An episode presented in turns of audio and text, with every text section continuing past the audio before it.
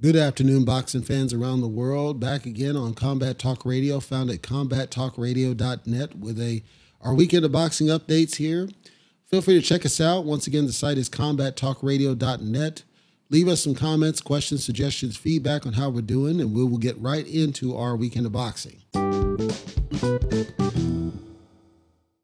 A stacked weekend of boxing here, ladies and gentlemen. Let's go ahead and crash course through this real fast because I think anybody who's on international shores would be very interested in our boxing events this weekend.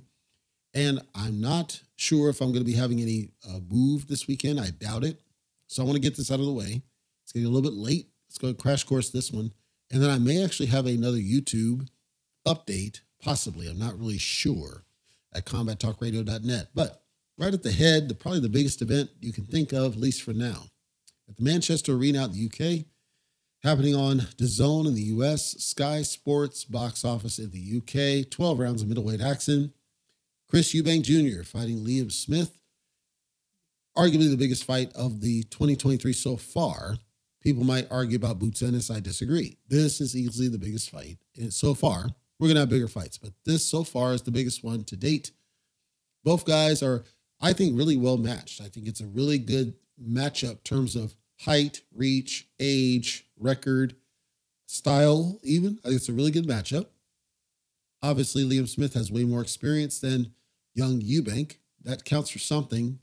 Liam Smith is coming off stoppage wins, whereas Eubank's coming off of a distance decision. Eubank's course proceeds as a star. Most people believe that Eubank is going to blow out Liam Smith. This is possible, but let's understand that Roy Jones has kind of evolved Eubank Jr.'s style into one to outbox people as opposed to get a knockout. However, most of the bookies, they lean that it's going to be a knockout for Eubank. I'm not sold. He should knock out Liam Smith my gut tells me he's going to go the distance. My gut tells me to be a dominant decision, but my gut tells me he's going to go the distance against Liam Smith en route to a victory. I don't see a knockout. Perhaps he does, and I get it wrong. I'm going to predict that it's a dist- distance decision for Chris Eubank Jr. Presser got hot and heated. Of course, society's oversensitive about the trash talk. Whatever it is, there's there's beef between these two guys. So I I still don't see their knockout with Eubank. Weight wasn't a problem. People were concerned. Will Eubank be able to make weight because he was just starving himself for Conor Benn? Seemed like weight was not a problem. So it looks like Eubank's okay, but we also don't know what impact it had for him to even have to do that cut.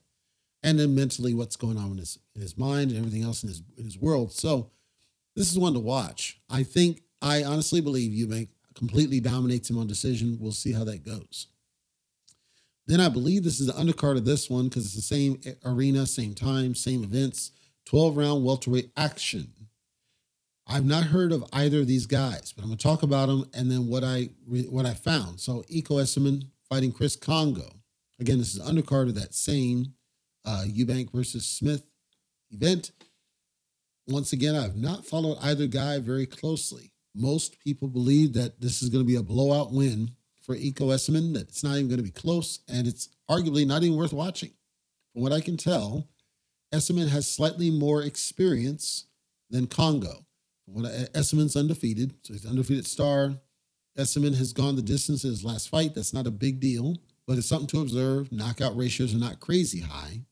So I suspect this is going to be one of those that's, you know, one of those undercard, good undercard fights. It'll just kind of get the crowd warmed up don't expect anything spectacular out of these two guys. I could get it wrong. Essuman's expected to clearly win against Kongo. I didn't see anything of Kongo's, you know, height or anything that would provide any sort of problem for Ekow Essuman. So I'm going to maintain that prediction as well. Undercard as well. Undercard uh, features Joseph Parker. He's fighting Jack Massey. 10 rounds of heavyweight action. Obviously, I know about Joseph Parker. He's the guy that every time he steps up, he can't seem to get it done. Coming fresh off a knockout loss is Joseph Parker. That was a bit of a shocker to see him get a knockout loss, considering the streak he was on just prior to this. Now, from these two guys, Parker is significantly more experienced than Massey. Massey is not going to impress hardly anybody. Massey's coming off of a unanimous decision loss, but it's not really a cherry pick or any of that kind of stuff. But Massey's not going to have anything for Parker, in my opinion. I think it goes the distance, unanimous, not even worth talking about. Also on that same event, undercard action, 10 rounds at cruiserweight. Richard Riakporhe versus Krzysztof Glowacki. Glowacki, of course, is making his return back to the sport after being out for a little bit. Glowacki's had a real rough time of it. Riakporhe is the star, right? So he's coming off a stoppage win, great knockout ratio, and the distant the difference here, not distance, the difference here. Glowacki is a southpaw. Glowacki is a very crafty fighter. Glowacki has significantly more experience than Riakporhe. So this is a very good step up test for Riakporhe. Now, of course, Glowacki is much older, so that'll play into factor as well. We have to see what happens during the fight. My gut tells me there's going to be a headbutt in this fight. I say that because you got one southpaw, one orthodox. Maybe not, but my gut tells me there's going to be some sort of a headbutt, unfortunate headbutt in this fight. I also think that Riakporhe is going to pull something out and get the W. I'm not sure if it's going to be a knockout in this one. It's hard to tell because, again, Glowacki is a very crafty fighter, very difficult to get. However, he's coming off a knockout loss and a stoppage just before that. So it's possible Riakporhe blows him out in short order. I'm not saying I'm not really sure. That's all I see for this weekend's events. All international shores, good stuff. Certainly decent fights, nothing terrible like we had last week. So that's going to look good. In the future, we're going to have a couple of upcoming fights some of them are great, some of them are decent, some of them are whatever. I'm being honest here with you folks. But we are expected, like in February, to have some decent fights. Late January, decent fights. You know, the return of Beterbiev. Uh, that's going to be a really good. Seeing him back, Alexis Rocha, good to see him back. Uh, Arnold Barboza Jr., good to see him back. The journeyman uh, Pedraza, uh, Emmanuel Navarrete, that's a good one. So there's a lot of great action coming up um, in February and late January. So tune back in for that. Meanwhile, that's our weekend of boxing here on Combat Talk Radio. That's going to do it for this week's episode of Combat Talk Radio, Masterpiece Boxing, found at combattalkradio.net. I want to thank you for listening today, whether you are a subscriber or not. I know you have choices, and I appreciate you for being here. Just to remind those that are new to the show, Combat Talk Radio records every Friday, so once a week in the Pacific time zone. And then Lifeblood of Boxing series, which is our coverage of the boxers I think are worth your time and give to the sport. That's once per month. It does not have a fixed schedule, but once a month I'll have a release until I run out of ones that I think are worth covering for Lifeblood of Boxing. So those are our two programs. It is podcast only at this point.